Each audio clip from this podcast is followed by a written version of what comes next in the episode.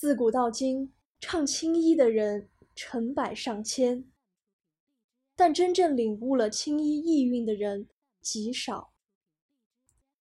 小燕秋是一个天生的青衣胚子。二十年前，京剧《奔月》的演出让人们认识了一个真正的嫦娥。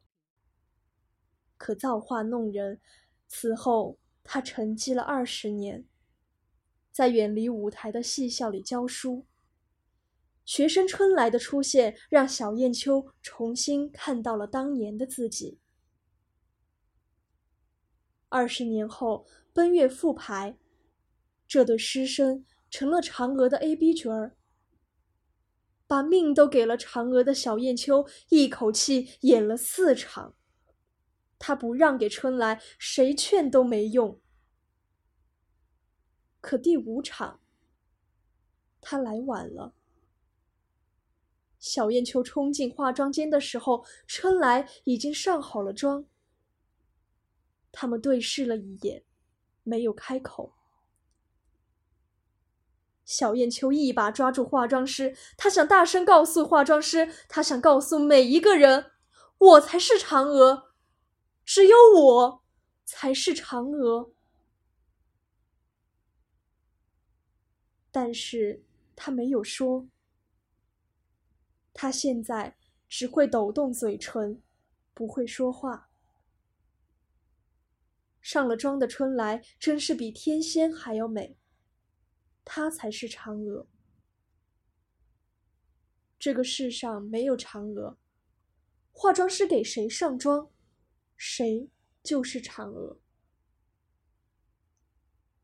大幕拉开，锣鼓响起来了。小燕秋目送着春来走向了上场门。小燕秋知道，他的嫦娥在他四十岁的那个雪夜。真的死了。观众承认了春来，掌声和喝彩声就是最好的证明。小燕秋无声的坐在化妆间里，她望着自己，目光像秋夜里的月光，汪汪的洒了一地。他一点都不知道自己做了些什么。他拿起新衣给自己披上，取过肉色底彩，挤在左手的掌心，均匀的一点一点往手上抹，往脖子上抹，往脸上抹。他请化妆师给他调眉、包头，上起眉穗，戴头套，镇定自若的，出奇的安静。小燕秋并没有说什么，只是拉开了门，往门外走去。小燕秋穿着一身薄薄的戏装，走进了风雪。她来到了剧场的大门口，站在了路灯下面。她看了大雪中的马路一眼，自己给自己数起了板眼。他开始唱了，他唱的依旧是二黄慢板转原板转流水转高腔。雪花在飞舞，戏场门口人越来越多，车越来越挤，但没有一点声音。小燕秋旁若无人，边舞边唱。他要给天唱，给地唱，给他心中的观众唱。